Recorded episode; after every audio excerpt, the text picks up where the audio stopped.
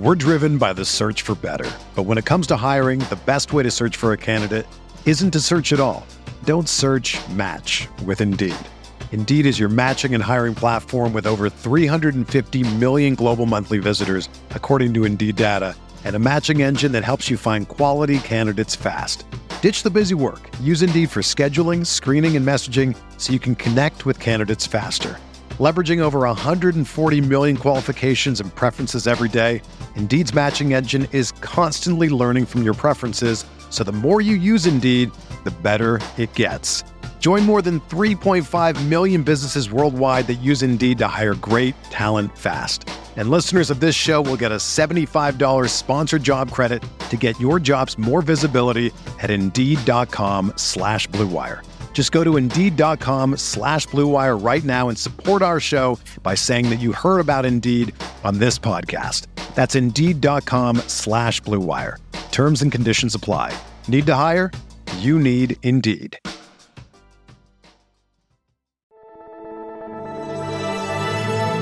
Blue Wire. With the third pick in the 2020 NBA Draft, the Charlotte Hornets select LaMelo Ball from Chino Hills, California. TJ. Oh, my goodness! Stunning with the left hand. Devonte deep. Oh, my goodness! I don't believe it. A 30 footer to Just stop it already. All right, everyone, what's up? And welcome to a live lottery reaction Buzzbeat edition. I'm Richie Randall, joined by Brian and Spencer as well, my co host. And then we have Lee, who is with us tonight from the beach. You can't see it in the audio version, but he's got bunk beds behind him. We said that if he jump, if the Hornets do jump up in the draft, he will have to do the rest of it from that top bunk over there. So Lee, Yeah. Lee, how's it going? Oh man, it's great to be with you guys from an undisclosed location on the on the Carolina coast. And uh, yeah, I mean, if things get a little wild out here, I might just jump up there, and you know, it's hard to say. And then Spencer just got back from the beach. How was that? Yeah, it was awesome. Um, yeah, my sister has two little kids. I have a little kid now, so it's a little bit like herding cats at times. Um, but and Lee's shaking his head like he knows what I'm talking about. So maybe you've got some siblings with kids, but it's a lot of fun. Went to Bald Head Island, which is like one of my favorite places on planet Earth now. So um, a lot of fun and much needed. Are you a, are you a body surfer, Spencer? Are you a boogie board guy? Like, do you get after it in the waves a little bit? I wouldn't say I get after it. I, I go out there and just kind of like let happen whatever is going to happen. I actually went out on a paddleboard pretty far last week and got out there. Like I'm, I'm a little too tall and I don't have a good center of gravity. I don't have enough core strength to like get up, you know, stand up on a paddleboard in the ocean and keep it rolling. So I, I got out there pretty far and immediately was like, what, what am I doing right now? This is, a, it was a terrible decision. So, but no, it was, it was a good time. And Beachy, how about you? How you doing? I'm doing well. I'm I'm bummed because I'm the only guy in this group that isn't currently at the beach or has not recently been to the beach, and uh, I also didn't get the hat memo Yes, either yes. too. So I'm feeling I'm feeling rather secluded. I'm feeling out of the loop here. Uh, but no, I'm doing well. Exciting night uh, with the draft lottery here. Yeah, let's see if the Hornets can get lucky two seasons in a row. Uh, they do have the 11th highest odds of getting the top overall pick. I'm sure most of our listeners know how this works, but basically there are ping pong balls that are associated with a combination of numbers. They only select the top four, and the rest of the teams are placed in an order of reverse record. So the Hornets only have an opportunity to jump up to the top four. It's not like they can jump up to the top five, six, seven. It- it's really just the top four. And then if any of the teams behind them, San Antonio, Pacers, or Golden State, were to jump the Hornets, the Hornets would move back. So we're, we're hoping that the Hornets are not moving back, at least staying at 11 at the, at, at the you know at the least. Lee, you feeling lucky at all um, tonight, or do you think that the Hornets are going to be selecting at number 11 here? I mean, I'm an internal optimist, uh, you know, but at the same time, like, you know, it, it feels like we were granted a gift last year, Last not year. only moving up, but then also landing Lamelo, and then Lamelo also also being incredible.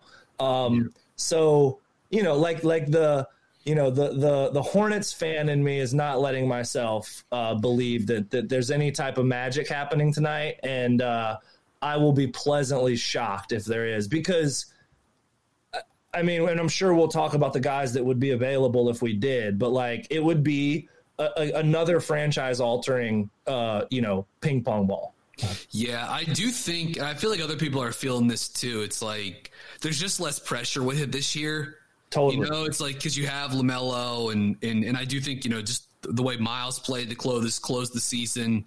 Um, some of the other young guys on the roster, but especially Lamelo, you just feel it changes the arc of the franchise, and so you're less desperate to feel the need to like jump all the way up uh, because it really does seem like you have a guy to to build around now, which is something they had been searching for for a long time, even during like you know the Kemba Walker years. They were still looking for that young cornerstone, and they seems like they they have it now, and just you know everything else you're getting is just the ammunition to build around it, which is like less of a concern, uh, at least at this stage of the rebuild.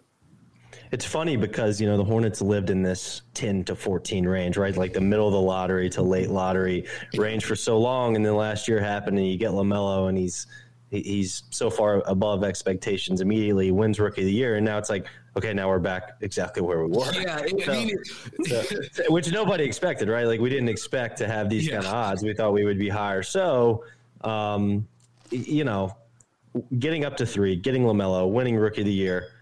You know, maybe the maybe the lottery gods are still on our side here. I I, I wouldn't even consider myself Lee to be an internal optimist, but I think maybe in, in this conversation I might be a little bit more optimistic about the odds than you are tonight. I, I just Well, think the well- Hornets got a lot of things going for them. yeah. Well, what was it like? Cleveland like got the Yeah, the yeah, yeah. num- you know the number one pick in a row, like the ridiculous amount. So I mean, it could you know stranger things have happened. Stranger Yeah, things have happened. yeah, and, and if the NBA is trying to market around Lamelo Ball a little bit more, Now uh, we're maybe talking. maybe we can get a little friendly with how these uh, these ping pong I- balls come out. I wasn't going to bring it up, but there's always the possibility the NBA's cooking this all up behind the scenes. Ooh, Yeah. this envelope's cold. It's a little, this envelope's a little chilly over here. Uh, and you're It's like, Five balls in here. and we're going like conspiracy theory on, Yeah. on ping pong balls. I love Yeah.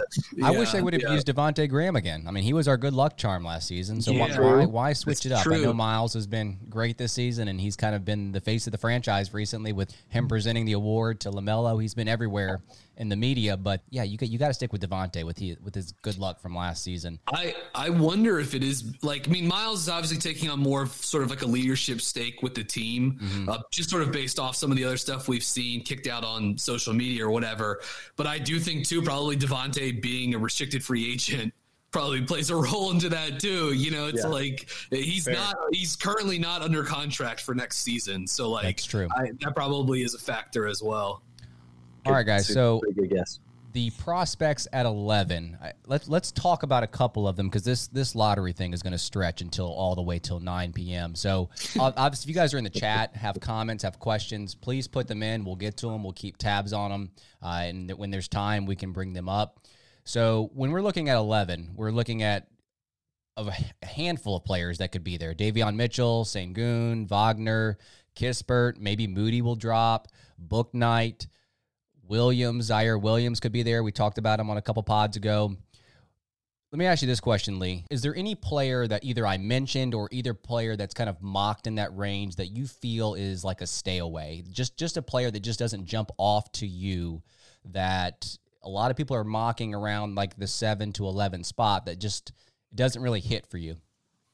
Yeah, that that's a really good question. I mean, one one for me, it's not necessarily that I'm incredibly low on this guy, although I am lower than than the consensus on, but it's also just I don't think a fantastic fit for the Hornets, and that would be Keon Johnson from Tennessee. Okay. You know, ultra uber athletic, two way wing, but does not shoot the ball well, does not handle the ball well, and is not a particularly great passer. So essentially, Keon, you're kind of taking for defensive upside, um, athleticism and finishing, and like what he may eventually project to be as a as a competent offensive wing, which he's not yet. Um, so in that sense, like I just don't think he helps this Hornets roster construction a whole whole lot. And and I also don't think he'd be like fantastic value at like eleven or twelve. I, I see him as more like late teens is is better value, at least in my opinion, on Keon Johnson. So he'd be one that might be around, but just I, I wouldn't be super pumped if we if we took. Brian or Spencer, do you have any guys in that range that you're just like, hey, I, I just don't want any part of them?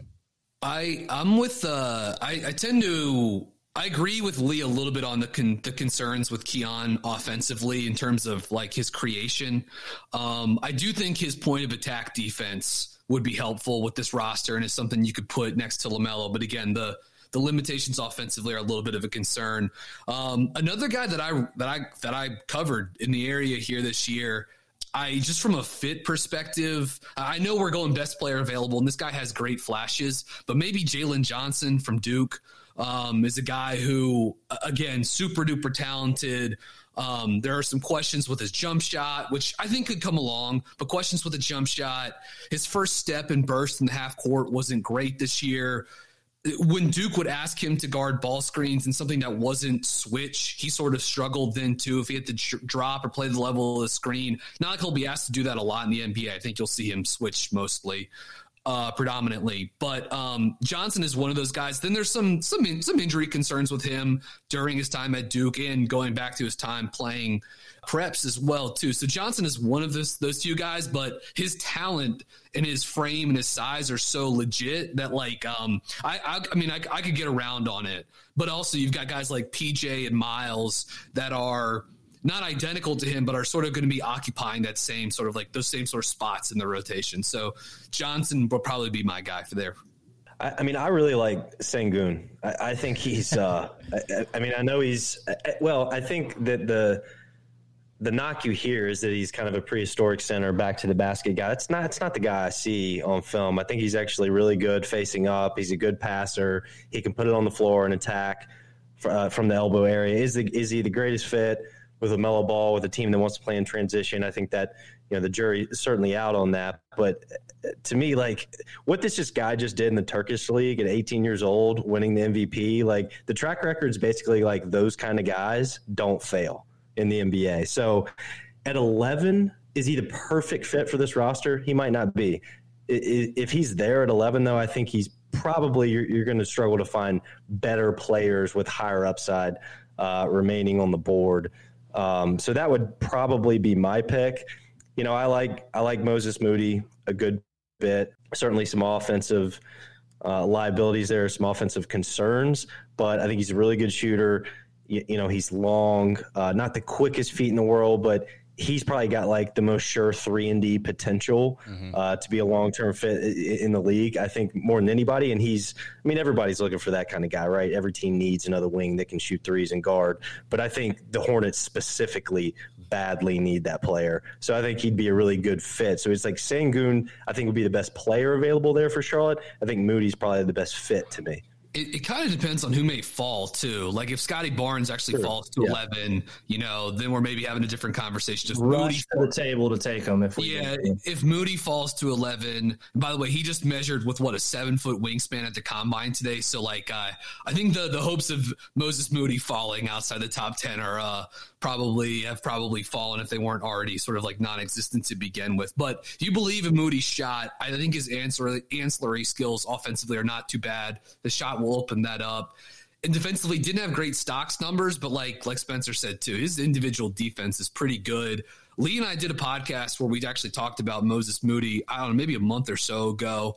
Um, but yeah, the, like he would be he would be a great pick. I think even if Charlotte sticks at eleven, there really are a lot of like good guys, especially at that wing or off guard position, that are going to be worth uh, kicking the can on. Or or or if, even if you're into sort of like the you know the Isaiah Jackson variety uh, of of like mobile center, even if eleven seems maybe a, a little high, but um, I think Charlotte's well positioned here because you're developing, you're building the roster, so you just need you just need more young talent in the pipeline. And there's some obvious areas to like sort of address on the roster in terms of you know defensive center uh, or rim runner, a mobile center, and finding someone on the wing that can guard the basketball and provide some shooting too. I meant to mention this at the top of the podcast here, but for those of you guys in the comments uh, that are watching live right now, we will have a trivia question, which I'm going to present to you guys here in a second. And the first person to answer it in the comments will get a prize, which is a free synergy profile of any college prospect. I guess it doesn't necessarily have to be a prospect upcoming for this year, Brian. I guess it could be anyone. It could be a one that's not in the draft if you would like. But yeah, yeah. If you want Mark Williams from Duke, or you want Balsa Koprivica, or if you want you're making up Love names, Balsa. making up names. Big Balsa guy right here. Balsa's awesome, man. He's really, really, really good. Um, but yeah, no, if you want any any 2022, if you want uh, any of those guys, Yeah. uh, I've got you covered. Or hey, if you just want an average college player too, Well, here here's the trivia question for those of you guys watching, and if you're listening to this on the audio version, it, it's just too late, so you can't comment on Twitter or anything like that. So here it is: Charlotte is tied for the lar- largest positive change in lottery history, the largest jump. They're tied in history. They jumped up ten spots. I'm not going to tell you the year that they jumped up because that's going to make this question easier. But in this year that they jumped up ten spots, what player did they draft in that year's draft? So I'll keep this up on the screen. Uh, Brian, you did mention the the combine and all the measurements uh, that came out today, and anyone can answer this. But how much stock do you guys put into that in terms of how much it changes your opinion on a guy? Because you've seen all the tape on this guy, and oh, we, we have an answer. We, we have an answer in the chat. so uh, there it is, Baron Davis. Uh, Yep. Yes, that is the correct Nice. answer. So there if you there's a way, Vibe American that's watching right now, if you can somehow Congrats. get the email to us, we can we can um, email you that. But anyway, my, my thing is like you watch these guys play at the college level and you maybe you have some concerns with their physicals and and their the length or whatever but they're out there producing and you're evaluating them without these numbers. Now the numbers come out like Davion Mitchell for example he comes out with the six you know six feet and his height. We already knew he was small Yeah. but does that dramatically affect whether it's Davion Mitchell or, or really anyone? Uh, you know does anyone I- have a strong opinion about that I think it can change. Like I remember Donovan Mitchell's wingspan coming out in 2017 and that being a big deal. Uh, and I would imagine a guy like JT Thor out of Auburn is going to be uh, jumping just because his measurables were so good at the at the combine today too. So I do think it, it matters a little bit, or a lot, Yeah. I would say. I don't know. Like, I, I don't know if it ever like drastically changes my opinions on players, but it's very like I feel like oh, specific. we got the lottery uh, going on right here Yeah, yeah. How's right, it going? All right, Yeah, here we go. Here's three- number- ah, okay, they're 11th. They're 11th. Yeah, so the so- first four were chalk. Yeah. All right. Well, Hornets. So Hornets at 11 here. So no, nothing. Yeah. Nothing out of the ordinary. Yeah, that's all right. That's all right. 11's fine. There are going to be a, a lot of good prospects in that range. Um, I don't think Evan Mobley will be available at 11. He was the he was the dream fit on the team this year, but Friend of the podcast, Miles Bridges, is just up there cheesing. yeah, I mean, like, definitely didn't want to be smiling, but he, he was doing his best. yeah. Uh, Swin Swin Cash not looking stoked at the Pelicans getting 10 there either. That was really Yeah. funny. All right, so so what are what are some of the dr- what's some of the drama here? I'm behind you guys, so I'm not going to be able to have to react to y'all. Okay, so Orlando's a. Oh man.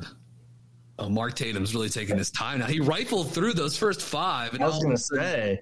all right, so there we go. So the, the Timberwolves pick is conveyed to, uh, to Golden, Golden State. State. Okay. So they're going to draft seven and fourteen. Wow, that's really a, a. I mean, I guess they're glad they get the pick, but it, this is a top six draft, top five draft. Yeah, they're going to try. I mean, yeah, because it's. Gonna, I would imagine they would. that. Yeah, they'll try to package those two things with Wiggins, maybe. But like, yeah. Those aren't like the shiniest of assets to to move, Hmm. unfortunately. OKC six. And now They've got like. 18 draft picks. Yeah, yeah, and even more in the the coming years too. Um, it's gonna be they're gonna be a fascinating case study to to watch in terms of uh, and then Orlando at Ooh. five. Oh, that's brutal for That's- that's Orlando, for man. That's Oh my, Oh. oh my god. They they they had the high, Oh. they were tied for the highest odds, Yes. right? Yeah. Man, and that's rough too because Oh my god. Toronto, Toronto jumping. Toronto's four. No, well, Toronto know just yet. just jumped In the top up four, into somewhere. four. Oh, Yeah. gotcha, gotcha, gotcha. Yeah, so they jumped up from Toronto had only. Uh, yeah, I mean Toronto was likely going to land at like seven, eight, or nine, and yeah, they've jumped into the uh, the top four here. I wow, think I think huge. VanVleet must have had a Toronto, baby. Detro- Toronto, Detroit, Houston, and who else? Oh, What am I missing? Uh, OKC. is- Cleveland. OKC, Cleveland, right? I think Cleveland. Cleveland. Yeah. God, this is so Wow. confusing. So confusing. well, luck, All right, luckily, we know where the Hornets are drafting at number 11. That's so- brutal for. I mean, Orlando went into tonight thinking they might be getting one and um, like number five. You know, Yeah, like yeah. and they're gonna end up with five and eight, and they're gonna end up drafting Jonathan Kuminga and uh, like Davion Mitchell or something. Not Cade Cunningham, unfortunately. Oh, Yeah. And, And I um, think- and this is a team that's looking for a head coach too. So it's Right. like you might be all of a sudden the the amount of coaching prospects that might shift on you a little bit too if you're Orlando by not getting you know a top a top three pick in this draft or whatever. Boy, if Toronto if Toronto were to win the lottery somehow, um, I mean, if they get I mean, just talk about a franchise that has been able to press restart as quickly as maybe any franchise in NBA Yeah. history over and over and over again. I mean, if they were to win this lottery, I mean, they've got a roster yeah. that's ready to win. I don't even know. Yeah, they'd have to still go Cunningham, And- I guess. I was thinking I about Mobley for them. They might go Mobley. I don't. No, I mean, I, they, I, I think you have to go. Like I just think you have to go Mo, uh, Cade one. I just think he's in a Mobley is awesome, and I, he's probably my favorite prospect in this draft. But I just he'd think be a great fit there. Yeah. I think Cade is just a different level. You want to build around Cade, but Spencer, you're totally right. I mean, it would be no matter what. Toronto's going to get a good player because I love the top four in this draft. I mean, Jalen Green or Jalen Suggs would be wonderful picks as well uh, that are in that sort of like next tier uh, behind Cade and then behind Mobley. But yeah, you would get Cade and then and then build around that uh, if you're number one. That's that's why I think this is so brutal for Orlando. I know a lot of people think this is a top five draft. I think it's a top four draft. Yeah, like I uh, think there's a drop off after whoever it is, Yeah. Green or Suggs. I, I'm not all the way out on Kuminga, but I have some huge concerns. I've got some really Yeah. big concerns. Um, He's the, he's the one that yeah, it's it's really started to swing with him a little bit. I, I just think that like with Kuminga, those guys you just mentioned, there's that top four: Mobley, Cade, uh, Green, and Suggs, and then it's Kuminga clearly has the lowest floor of that five, right? So it's really just what is your risk? Uh, you know, what's your risk? Um, how much? How willing are you to take on a, a certain amount of risk? And but I still think Kuminga has a, a chance to be as good as any of those guys too. So it's just what's your risk variance? Yeah, uh, yeah. He's he's he's long and athletic, and he can't shoot. He's like perfect for Orlando. Um, really, he really is. Yeah, I mean, like this is a guy that doesn't have any, has no touch, and, and can't really shoot right now. I mean, maybe you come around on those things, but um, that doesn't always happen with, with those types of like skill traits. Um, yeah, that's just that is brutal for Orlando. Man, it just could have gone so much better for them. In it, in and I mean, look, Toronto and Orlando are both teams that we're going to be right in the thick with, probably. Yeah. So Yeah. it's it's Yeah. it's meaningful and interesting. Yeah, yeah, it is. Um, man, it's gonna be fascinating to see what Toronto, like if Toronto ends up with, with one or two here, because, like, you know, they still got guys in play. You have VanVleet; he's literally the representative at the lottery tonight. Like, you've got, uh, you've got Siakam.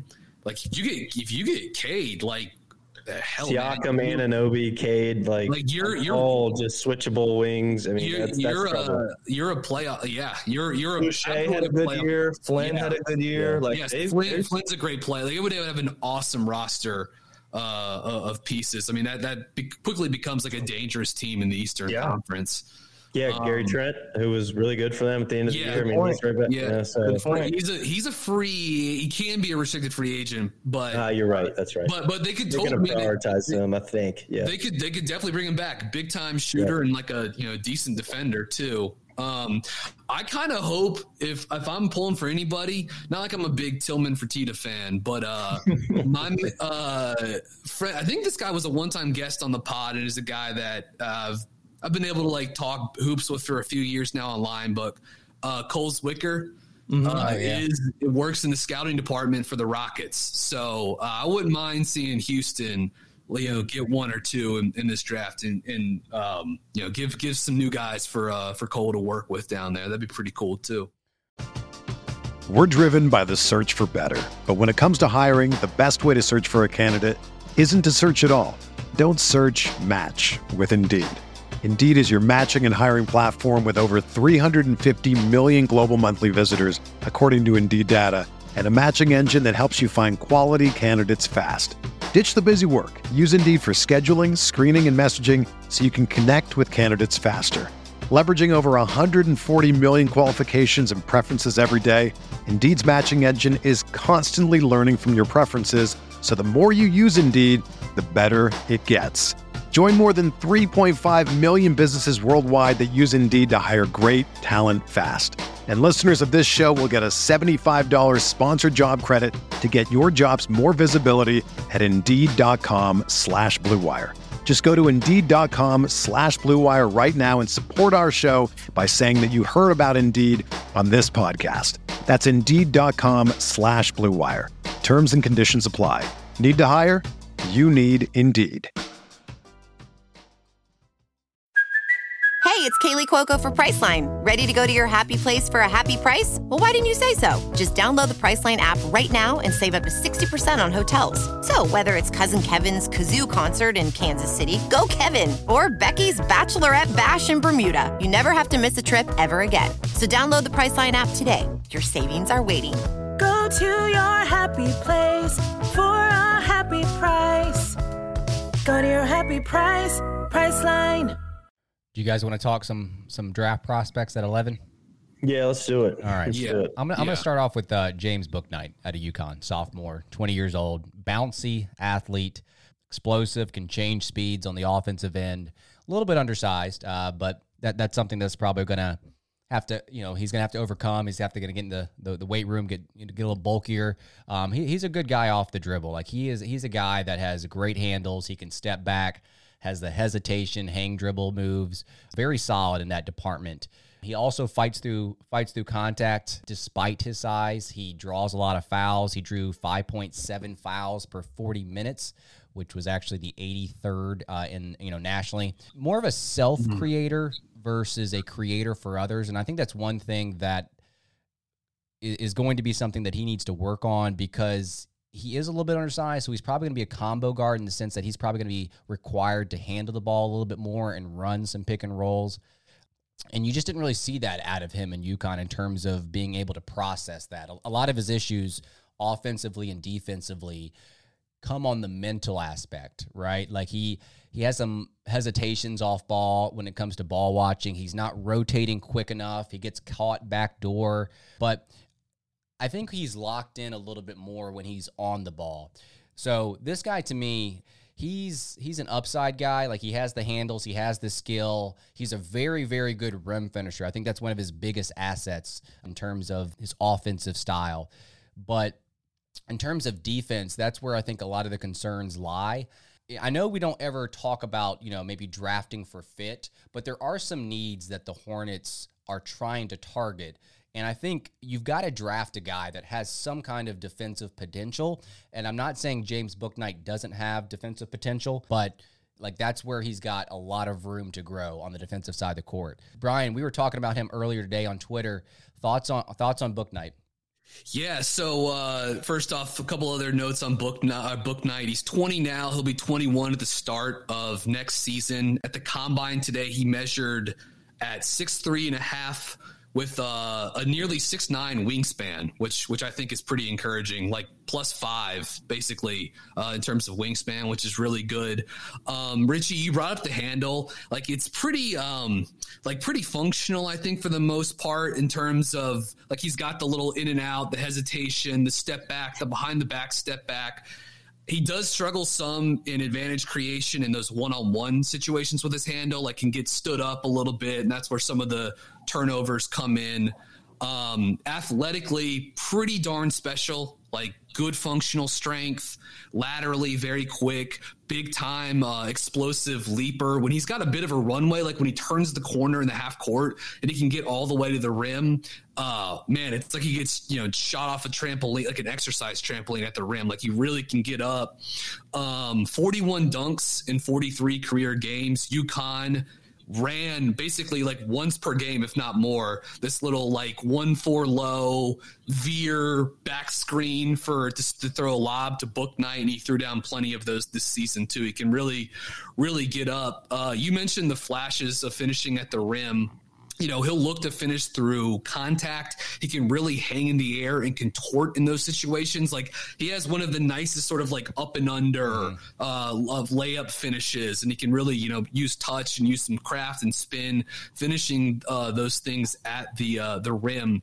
If you're talking about Bouknight though, and, and I think this gets to the point of like how he could like fit on Charlotte's roster. Like I think there's some thought that oh, Bouknight is like sort of like a microwave scorer, right? Like you throw him in there and and give him a bunch of pick and roll and stuff like that, but he's more of like an off-ball mover and scorer, right? Like a guy that you're going to have sets in place so that he can come off down screens, come off flares, and look for it, look for his jump shot. Um, really good footwork to set these actions up. He, he, he rolls so hard in these situations, like runs so hard in these situations, comes flying off those screens and uh, and some of those catch and shoot looks like he's able to catch, get his feet set, and then just explode for a jump shot.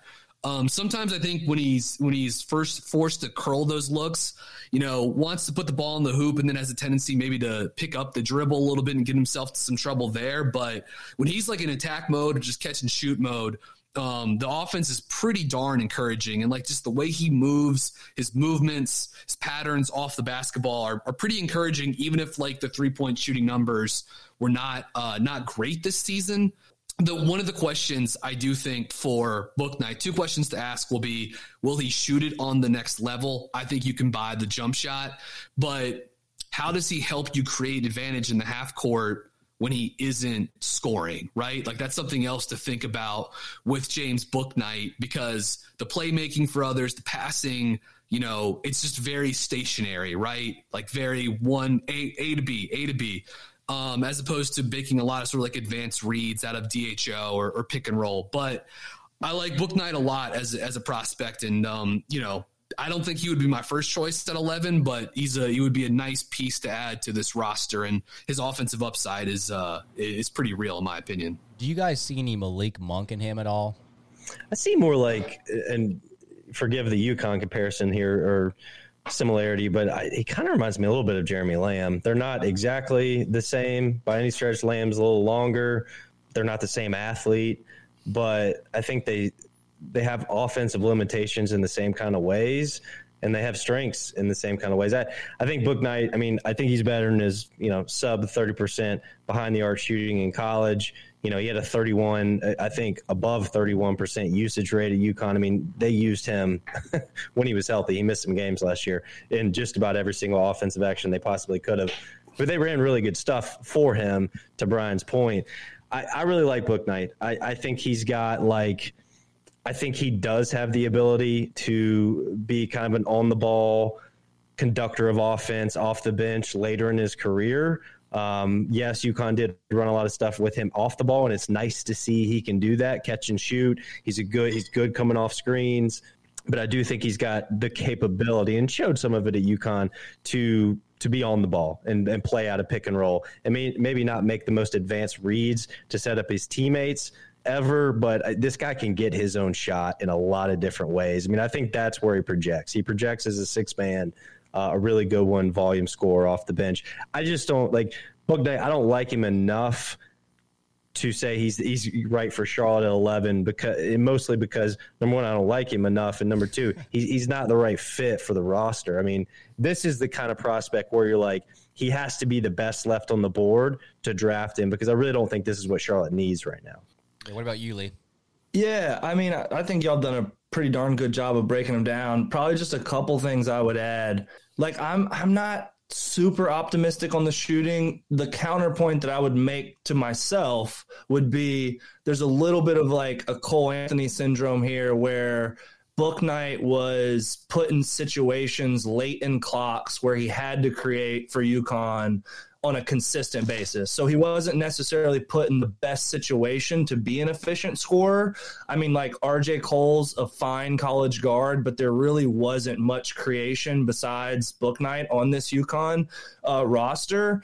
You know, he had a negative assist to turnover ratio. So he's like, like to Brian's point, he's more of a self creator than he is a creator for anyone else.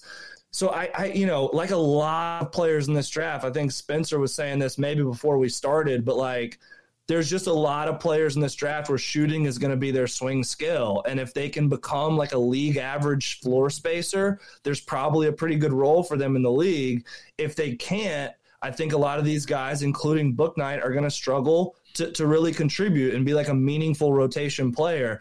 On the positive side, he's one of the most impressive, like functional basketball athletes that I've seen. I mean, he like he goes through the lane like a knife through butter. Uh, the way he somebody mentioned earlier, like the way he contorts his body and his balance and his hanging, it's pretty decent, like little cutter even. Yeah. Um, Yeah. that stuff is all really positive. Um, so I guess just to kind of wrap up, I, I'm not sold on him as a as a target for the Hornets either. He again is more of a mid first round prospect for me, just outside of the lottery. Um, but there are also some people who I really respect their opinions that have Book Bouknight as like a top twelve ta- talent in this draft. So I- I'm just slightly lower on him than than some of the other prospects that we could target. There's Well, some and Lee, decent- to your yeah, to your point, Lee, he knows how to play the game. Like he passes the eye test. When you if you watch Yes. UConn this season, you watch his film. Like it doesn't take real long. He doesn't have every intangible in the book.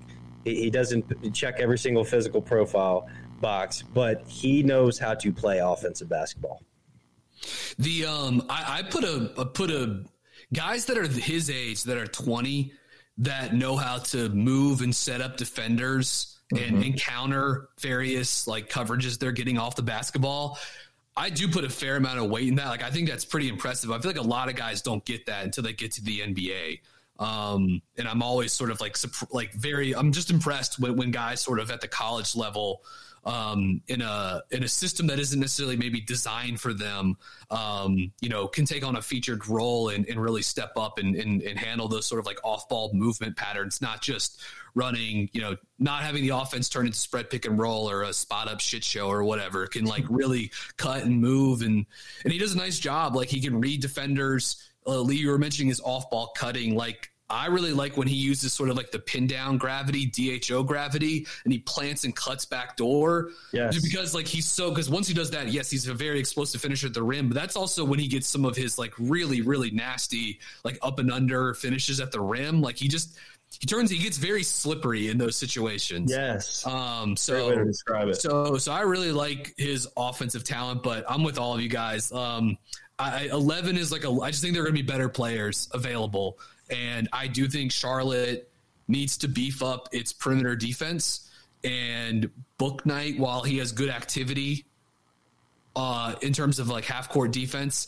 I think he does a pretty nice job chasing guys around screens too. Just like they need point of attack defense, they need more length on the wing, and like even Bouknight with an almost six nine wingspan, like he's just not checking those boxes for you. He's also limited in who he can guard. I feel like he can only guard ones and twos to me. To me, I mean, maybe I'm wrong, but uh, Spencer, did you have something to say bef- about Bouknight before we move on to someone else?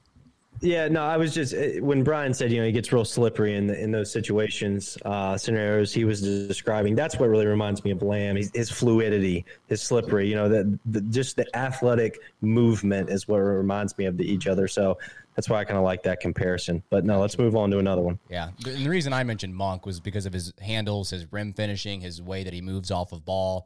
Obviously, the the pick and roll reads is not something that equates to Monk because Monk does a good job out of those pick and rolls, but that's probably something that he developed over the years here in Charlotte. Now, Brian, you mentioned something defensively, and, I want to bring up Davion Mitchell. He that that's his top skill defense, right? Like he's very active, slides his feet, he uses his chest, he he picks up a lot of charges. He actually dictates the movement of the player, right? Like he's going to cut him off, change directions, um, stops penetrations. Like th- that that's his biggest skill to me on the next level. And o- offensively, he's still shifty. He can create for himself. He can create for others. He has in and out, step backs, crossovers. He, like Bouknight, is also a great rim finisher. Although he's not this like bouncy athlete that Bouknight is, you know, he's he's definitely a below the rim finisher. His size, it just came out uh, in the combine that he, he's measured at six feet, I believe, or six feet and a quarter, something like that. And his wingspan is like six three, maybe. So again, Brian said that he puts some stock into that. I don't know if I put as much stock into the combine numbers just because he is what he is at this point, and, and the numbers don't change how I evaluate him. I'm going to go to you first, Lee, in terms of Davion Mitchell. How concerned are you about his age? Uh, 22 years old, coming out of Baylor, and then also, are there things that concern you about maybe his shot translating because it feels like it just kind of came online this past season? Yeah. Um, well, you said it. I mean, on the ball, he's a complete brick house. Like the the guy is is maybe I mean maybe the most impressive on the ball defender in this draft class. I really like Jaden Springer as an upside on the ball defender as well. I would say Springer won, but Mitchell Mitchell right, Right in the there. conversation. Yeah. right there with him. Um, the shot, I'm less concerned about the shot. I mean, you're right to point it out, Richie, that this year is really his only, you know, incredibly im- impressive shooting year. So I think it's fair to wonder if that's real or not. Like, I don't think he walks into the NBA as a 40% three point shooter, um, but I do think he can be like a tick above league average. Like, I don't think 36, 37, 38% from three for him is is like wish casting by any means. I think that's possible. I think my biggest concern with Davion Mitchell, besides his his size, which is obviously limiting in a lot of different factors on both sides, um, the age doesn't bother me too too much. It's really the fact that like this guy's a pretty d- like determined, dogged player and has some big time burst when he decides he wants to cross over or change directions and get to the basket. But he didn't draw a ton of fouls at Baylor, at, like at all, and he was um, without having the numbers right in front of me, like he was, I, I believe, like an average rim finisher. So I- I just, you know, that seems to me like that would need to be a really big part of his offensive game at the next level to be a starter level player. And you're looking for, it's hard to find, don't get me wrong, but you're looking for a starter level player when you're in the lottery. Um, and, and, and I, I, I just I, I have my concerns. So I feel like I sound like a broken record with some of these prospects here. But Davion Mitchell, again, is a guy I have just outside of my lottery.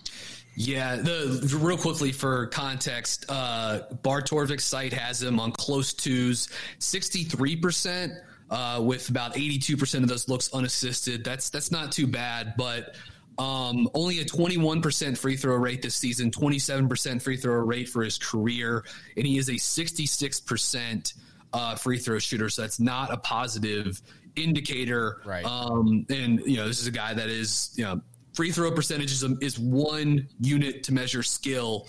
Uh, this is a guy that you know is going to be 23 by the start of next season and is you know under six one. But uh, but like everyone here, you know the burst, the speed is so real. His ability to cross over, reject screens, uh, get in the lane. You know, he is one of those guys that can always touch the paint in college, right? And that's some that's one of the things you're looking for when you're looking at these guards and you're considering them for a lottery pick. You know, why was Caleb Love disappointing at UNC this season? Well, for so many reasons, but also because like it takes an act of god to get that guy into the lane uh, off a live dribble. And Davion, that wasn't the case. Now he was playing in a good offense with good guards and good spacing, so that that helped. But um, you know, I do think he's a guy that can get to the rim and get downhill in the NBA. Um, you know, which should, in theory, then lead to more you know finishes at the rim and foul attempts. But this is where like the shot becomes a bit of a concern because it's like, can he hit enough pull up threes, right, to sort of force defenses to guard him a certain way so that he is going to have these opportunities to take guys off the dribble with his handle. And while he is a phenomenal on ball defender, he's not like uh and all these guys like you got to like the guys that are that are trying really hard on defense like they know they're going to get beaten right? You can't play perfect on ball defense. But yeah there were guys this season that beat Davion Mitchell made him look bad in terms of his defense you know what I mean? So it's like and I, it's not like you're drafting Scottie Pippen or something like that you know what I mean um but but it, but his point of attack defense is certainly one of the strengths um of his game so I like Mitchell a lot um 11 is a little too high for me but uh but he is a really tantalizing prospect I, I, I like Mitchell a good bit. We'll see where the shooting, you know, the shooting just came online last year, a little bit out of nowhere. So that kind of remains to be seen. But the number one thing with Mitchell that I think this, and I'm talking about fit with this roster, this team, and we talked about it a ton last season, they need an element of toughness that does not exist right now. And I do think that Davion Mitchell could bring that. I think he could also, he, he would give you the the flexibility and versatility to put LaMelo Ball in, in some places on defense that Borrego was not able to put him. Uh, I think this season, I think that would be another plus. And on the offensive end, you know, I think Davion Mitchell just has so many different ways to score the ball. He has got a lot in his offensive bag. We've seen the step backs. We've seen the ridiculous burst off the bounce to get into the paint. He could definitely make plays for his teammates. I mean, I think he's got a great feel in the offensive end. I think he's a very impressive player on that side of the ball. Again, the shooting remains to be seen if that stays where it was this season.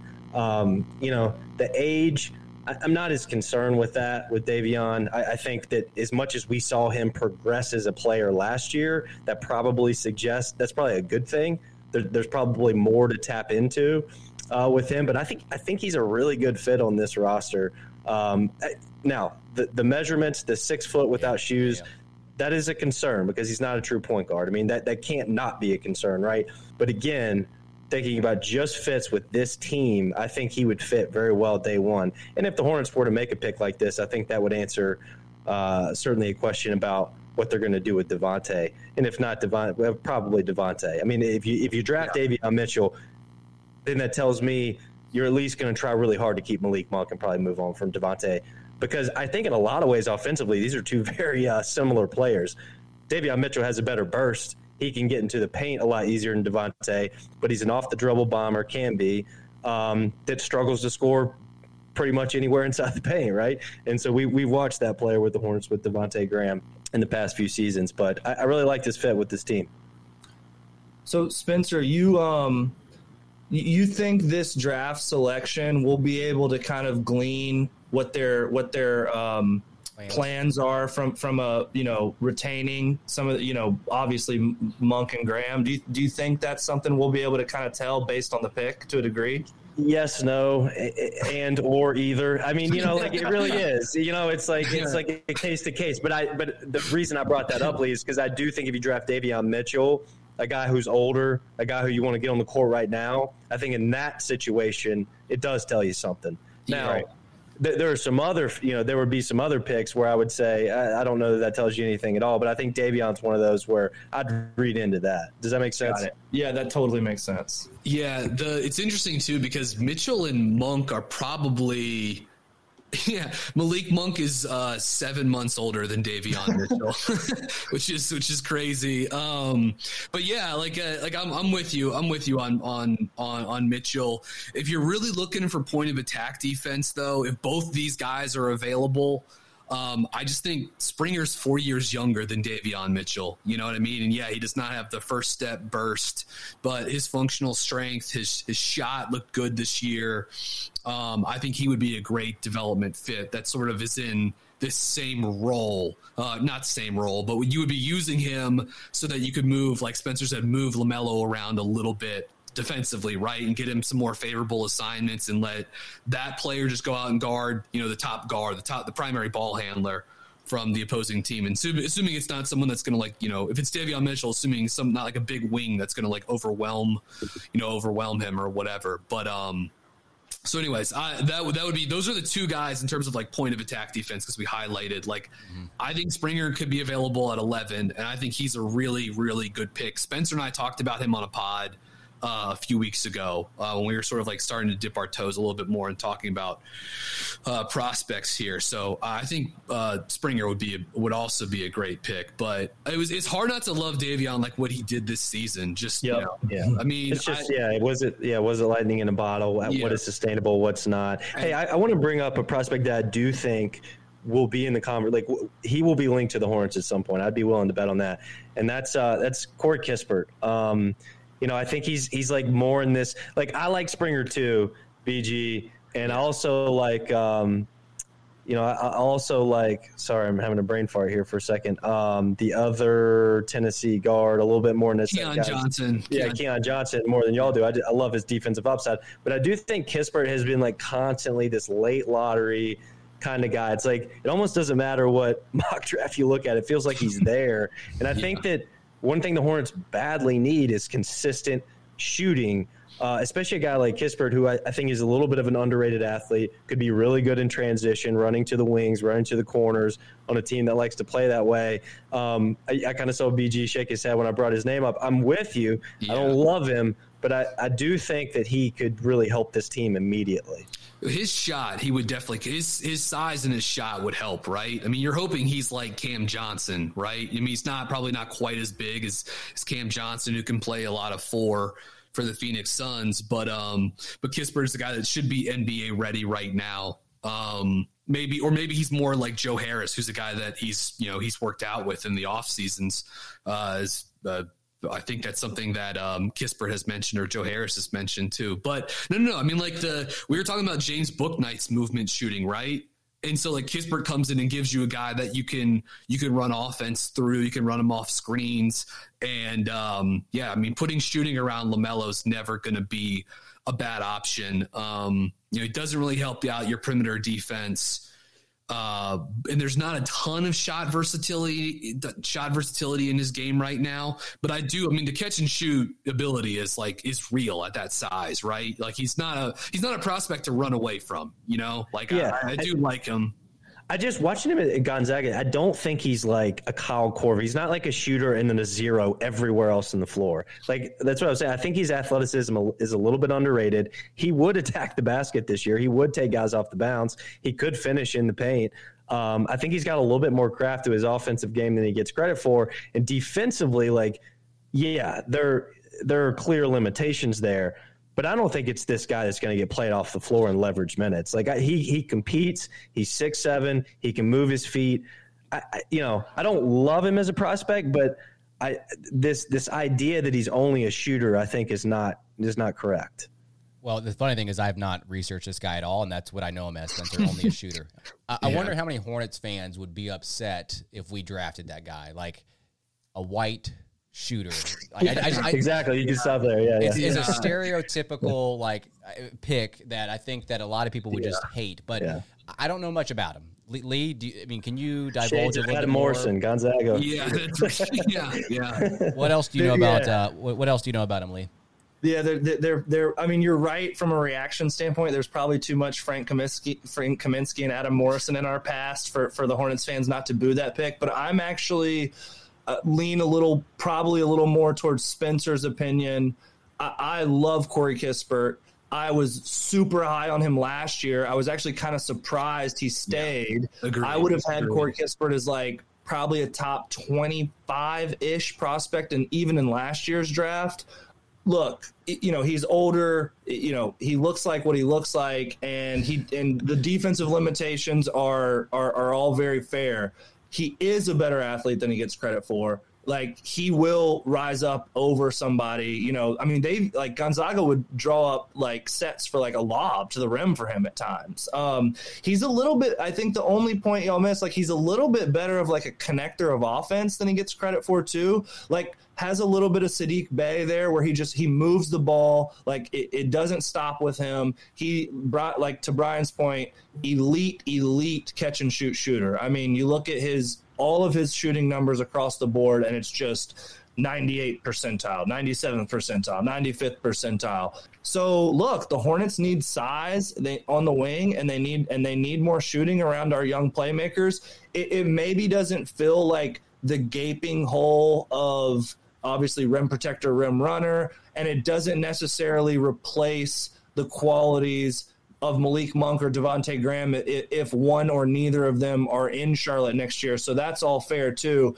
I'm just like of the opinion that I know, I pretty much know what I'm going to get with Corey Kispert, and I and I believe there's a little bit more upside than than most do. I prefer him. Like I need asymmetric upside if I'm passing on Corey Kispert. I need Kai Jones, Jaden Springer, Jones, yeah. uh, Scottie Barnes. Like I need that type of upside if I'm passing on Corey Kispert. Like I don't want Franz Wagner if I have a chance at Corey Kispert. That's just my opinion. Yeah, Wagner's interesting. I think Nate Babcock said this on Twitter this week. That was uh, was like a pretty. I thought was pretty interesting. Where he said like, no one's gonna feel no one's gonna feel bad for drafting Franz Wagner, but they might feel bad for drafting Franz Wagner over someone with a little bit more upside, right? Which is like kind of an interesting way of couching it. I think uh, Kispert as like a screener because of his shooting gravity could be a pretty interesting thing for them to use uh, as like as a movement shooter that could come off, could set flares, could set ball screens, and then pop or slip into space. I think there's some cool ways to integrate that into the offense. But with a guy like Wagner.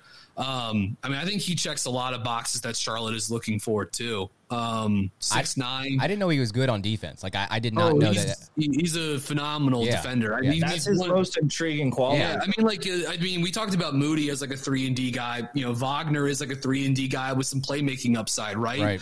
And I think it's important to remember a couple things about Wagner that are that I think are critical. Two years at Michigan, but he won't be twenty. He won't turn twenty until the end of August. So like he's young for his grade. Um, he played professionally uh, or he played uh, the club ball like in Germany for two seasons before he came over here. And like I know the three point percentage with Wagner didn't settle in at a great number, really because of how he shot late in the season. Like he was mid to high 30s for a good chunk of it, but he's been an excellent free throw shooter his entire career, right? And that that that even accounts going back to when he played in Germany. But yeah, he was 32.5% career three point shooter on 234 attempts but an 83.5% free throw shooter. And that tracks going back to when he played in Germany, too. In the 17 18 season, 84.6% from the line. The 18 19 season, 89.2%. Then he shows up at Michigan. Also, when he played in Germany, in the 17 18 season, on five three point attempts per game, he shot 37% from downtown. The 18 19 season, 38.5% from deep on two three point attempts per game. I feel pretty good about his shot translating uh, because of the free throw percentage, because of how it looks, because there's a track record. Before Wagner went through his growth spurt, when he was like 15, 16 years old, he was like a shooter scorer. So I think that's like a I think that's like a, a latent skill that he has in in his game. But uh, but yeah, you you guys brought up the defense. Like he is a pretty darn special and versatile defender. Can get in his stance and really slide hard. You know, plays upright, plays really well with his chest, reacts quickly, can be very very physical, quick load when he needs to get off the ground. Like he's not a super athlete but but he plays but he his, his reaction time is, is good and can sort of like counteract some of the um the lack of like maybe vertical burst or, or pop or whatever and then I just think his like passing is pretty solid too. Like both from like the ball mover, you know, we talked about Corey Kispert being a, a connector offensively. Franz Wagner can be that too. You know, make quick decisions, make the extra pass, and like there's not a lot of isolation creation for Franz Wagner but he can do some stuff out of the pick and roll, even though he doesn't have a ton of wiggle with his handle. But this is a guy that can make a pocket pass to a roller. He can get into the lane. Um, I think he's got decent touch on those runners when he's trying to get off the trying to get it, you know, on the glass, going to his right hand. You see some of those like late drop off and layoff passes uh, when he's able to really get into the teeth of the defense, then drop it off. So, um, yeah, I think he, I think you know, I think you're thinking big wing, three and D type guy that can also give you a little bit more zest to your offense because even though he's not going to be like a monster closeout attacker and a guy that can really finish with a lot of like verve at the rim, he gives you enough ball movement and enough like uh, uh enough like drive like live dribble passing right? To make him not just a stationary catch and shoot guy. So I like Wagner a lot. I think he makes a lot of sense on this roster um, and would certainly help their uh, their perimeter defense. I think Wagner is a pretty safe pick, you know, in this range that Charlotte's going to be in. I mean, again, Lee, here we here we go saying this about another prospect, but I think shooting is his swing skill. Like if he becomes a 38 to 40% three-point shooter in the league, all these other things you guys have talked about that he does well, he really doesn't have a weakness in his games on, on either end. You know, he's got some things that he doesn't do so well, some things that he does pretty good, but not excellent. But he doesn't really have a weakness. So if he learns to shoot it at six nine on the wing, guy that can switch a few positions, like he's he's a starter in the league. I do think that the the more likely outcome is that he's a, probably a marginal rotational player, though, which is why I don't uh, like the reason I, I might lean Kispert a little more here is just I think he has an elite skill. I don't think Wagner has an elite skill. Now, what balances those two things out probably is that Wagner's a lot younger. and you've got a lot more time to develop him, and he brings a lot more to the table physically. Uh, he's got to get stronger. You know, six nine's great, two oh five not so great. Um, he can switch a few positions. He's not he's not guarding power forwards in the NBA at, at that frame. So you know, I, I think that the idea of him is really good because all these things he does well and because of his length, but he doesn't have that one thing that he does excellent or even really too much above average. Right. So that's the one thing that makes me a little nervous by him. But I think he's going to be a rotational player in the league for a while. He should be. All right, let's wrap with this last comment from a viewer here on YouTube. It's actually my brother. he wants to know. I don't have a sleeper pick because I have not researched enough, but maybe we can start with you, Lee. Whether whether it's a, a sleeper in the first round or a sleeper in the back half of the first round, a second round prospect give me someone that's a sleeper pick for you that people are just a little bit too low on, you think? Yeah. So two guys that we haven't mentioned tonight, and I won't I won't do like the, the whole rant on them, but I'll just throw their names out there. I'm incredibly high on Isaiah Jackson, the the, the freshman center from Kentucky. He's got offensive limitations, um, but he led Kentucky in total rebound. Per- he led the SEC in total rebound percentage and total block percentage. Rim runner, hyper athlete, outside of area rebounder. Just does that sound like the qualities the Charlotte Hornets might could use potentially? So that's one guy. And then Miles McBride uh, is a guy who I've been beating the drum on for months. The sophomore point guard from West Virginia. Again, probably a guy to, to the question I posed to Spencer earlier. If the Hornets were to take Miles McBride earlier than expected at 11, that might be an indication that they're moving on from one of our uh, backcourt guys as well. So those two, um, uh, I think, are awesome targets for the Hornets and probably a little underrated. The last name I'll throw out there is Sandro Mamukelashvili. My brother likes him. My brother likes Mamu. him. Oh, good. Yes. Jo- then, good. Josh Randall likes him too. Then I'm in good company. yeah. 6'11 swing forward that can do a little bit of everything just one of one of my favorite players in this draft. I, I think he's a first rounder. Obviously, probably more of a late first rounder, but uh, I think Sandro's a real NBA player, and uh, he, he's just fun as hell to watch. So. It, Mamu can really pass and, and handle. Um, he, he's the kind of guy that just like you, it feels like you put him in there and he just breathes life to a second unit offense with uh with his with his shooting and and uh and passing. And I see uh, Richie, I see your brother uh, Josh is a big uh, Ayo Dosunmu fan. is he willing to donate his left hand to Ayo Dosunmu? Because uh, because as much as we as much as we riffed on Killian Hayes not being able to drive to his right leading into the draft last year, uh, Ayo is the opposite of that. The guy can't dribble left. Uh, I don't know if you watched them lose to uh, Loyola in the NCAA tournament, but Loyola's entire scheme was like, yes, trap him to the, when he's going right, and then he can't go the other way. Uh, I don't know if I totally buy a shot. I like Ayo as like a late first round, like you know, offensive uh, guard but um, but I, I, do worry about his offensive creation when he's not scoring. I'm not entirely sure what else good he's bringing to your team. Um, a guy that I do want to mention real quickly for this question, though, from from from Richie's brother, Terrence Shannon. Uh, out of Texas Tech, uh, three and D wing that I really, really like a lot. Uh, a lot, a lot, and took a made a big jump this season in terms of three point volume, and that opened up his uh, closeout attack game, his slash and kick game, really well built, good frame, good length, good power. Not like super twitchy, but has a good first step. Um, lefty dominant, but I'm I'm not too worried about that. And just like a monster help defender, versatile, active, um, really fun guy to sort of like watch play center field and just be incredibly disruptive uh, from from those positions. So Shannon is a guy that like if the Hornets had made the playoffs, you know, I probably would have really like thought of him as a guy that the Charlotte should really, really consider if they were drafting like later in the in the first round. I think he's really good. I think he deserves more hype. I think he's a phenomenal prospect, three and D guy that has uh has some like catch and go game. So I'll mention him as another sort of like under the radar guy that I think. I think if you're going to look at like a mock from like ESPN or whatever, they're going to be lower on Terrence Shannon than I am. I got two guys real quickly. Jared Butler, number one. I, I mean, certainly the news today is a real bummer. I hope that the kid is okay. Sounds like a hard issue, so I hope he gets checked out and he can actually play basketball. absolutely love him. I, I mean, he he might literally be my favorite player in this draft. He's older. I mean, he just knows how to play. He, he reminds me of Mal- Malcolm Brogdon a little bit in college. Just the way he plays the game. He's a good shooter. He's in control.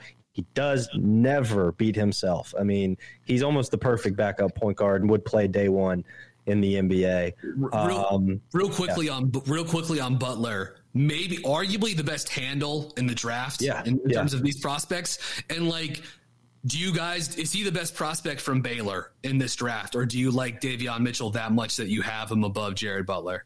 I, I probably would agree. Like, I probably would say Mitchell had, like, given the selection, maybe in the late lottery, Brian, I might take Butler before him, but I do think Mitchell has a higher ceiling, which which makes the, I think the decision difficult. But it's a really good question. It, it really is. I mean, I think Butler, like, I think when we look back on this draft, he has a chance to be a top 10 player that comes out of this draft. I, I mean, you know, again, hoping he plays basketball in the NBA with his medicals, but he just knows how to play the game. Coaches are going to love him. He's going to get on the floor immediately. We already know he can shoot it, he can run an offense. To Brian's point, he's got one of the best handles, uh, despite his limited to average athleticism. The other guy, and Brian, yeah, stay under controlled here. Herb Jones. Herb Love Jones. Herb Jones, My- I just absolutely love this guy. He, Yeah. you know, Herb's six seven, six eight, Plus ran yeah, plus wingspan. Ran Alabama's offense for really two seasons. I guess a season and a half. Uh, when Oats finally kind of trusted him to take on that role, and then defensively, he's he's a fighter. He's he's got a slim frame. He'll have some limitations on that end, to be sure. Just like Wagner, we were talking about. But Herb Jones is a competitor. He's a fighter. I love his love his tenacity and his mentality. Another guy too. I mean, if, if his shot even like 34 35% he doesn't need to shoot it at a real high clip but how good he is in transition how he can run a half court offense how he can see over top of the defense and what he gives you defensively i would draft him in the first round Yeah, I would too. He and Shannon are both in the same category of like their three point shot made enough of a jump in terms of volume Yeah. Yeah. that it, it really they they they came online more as like legitimate first round prospects. I love Herb Jones. I think he has a chance to maybe be the best defender for one of the better defenders from this class. He, he's really really good. And I, I last guy I'll throw out there. I touched. I brought him up. This is really like I brought him up earlier in this pod and I brought him up either a week or two ago on the podcast as well. But given where Charlotte is picking, and given how this guy's stock is starting to really rise, and no doubt the measurables he threw out at the combine are going to play a role into that. And because Charlotte is also probably looking to add a center, um, JT Thor out of Auburn is a guy that you're going to hear. Like, this is not like a sleeper pick by any means. You know what I mean? Like, he, JT Thor is going to go in the lottery.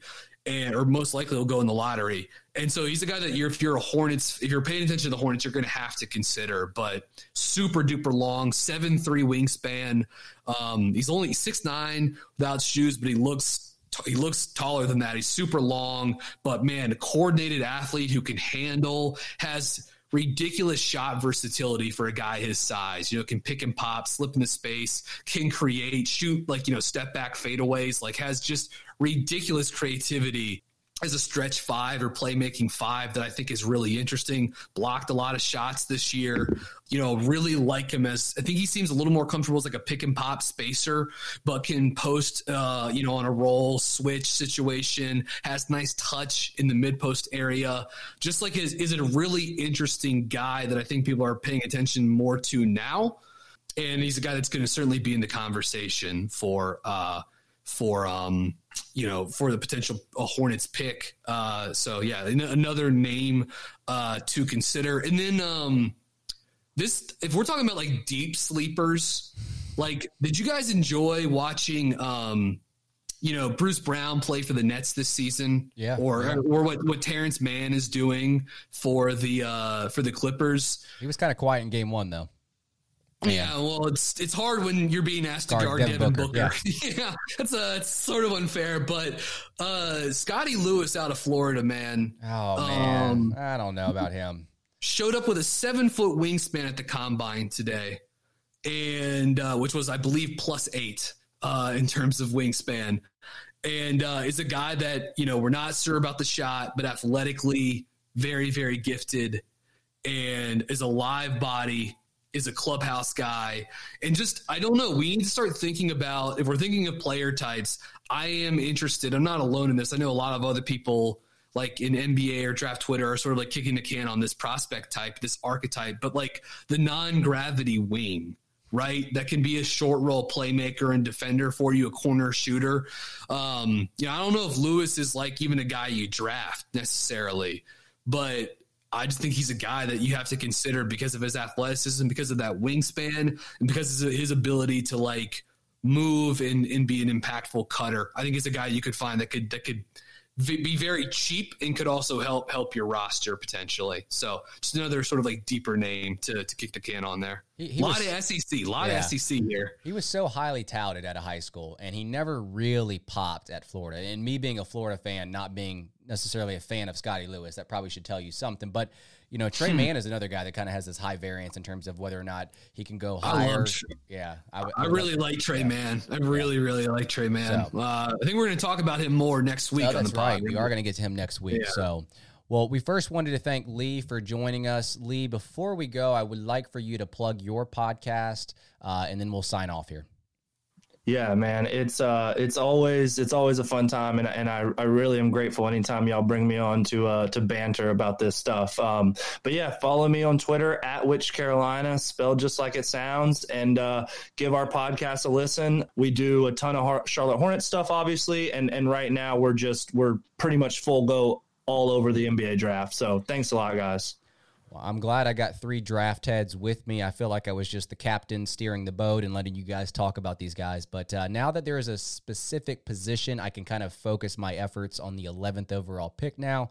So I, I keep telling myself this I got to dive a little bit deeper into these guys. And now that I have an actual spot, I, I, can kind of narrow my efforts a little bit. So thanks again, guys, for tuning in to another Buzz Beat. Give us a review and uh, rating on Apple Podcast. The Buy Me a Coffee site will be linked in the episode notes. For Brian, for Spencer, and for Lee, we will see you guys next time.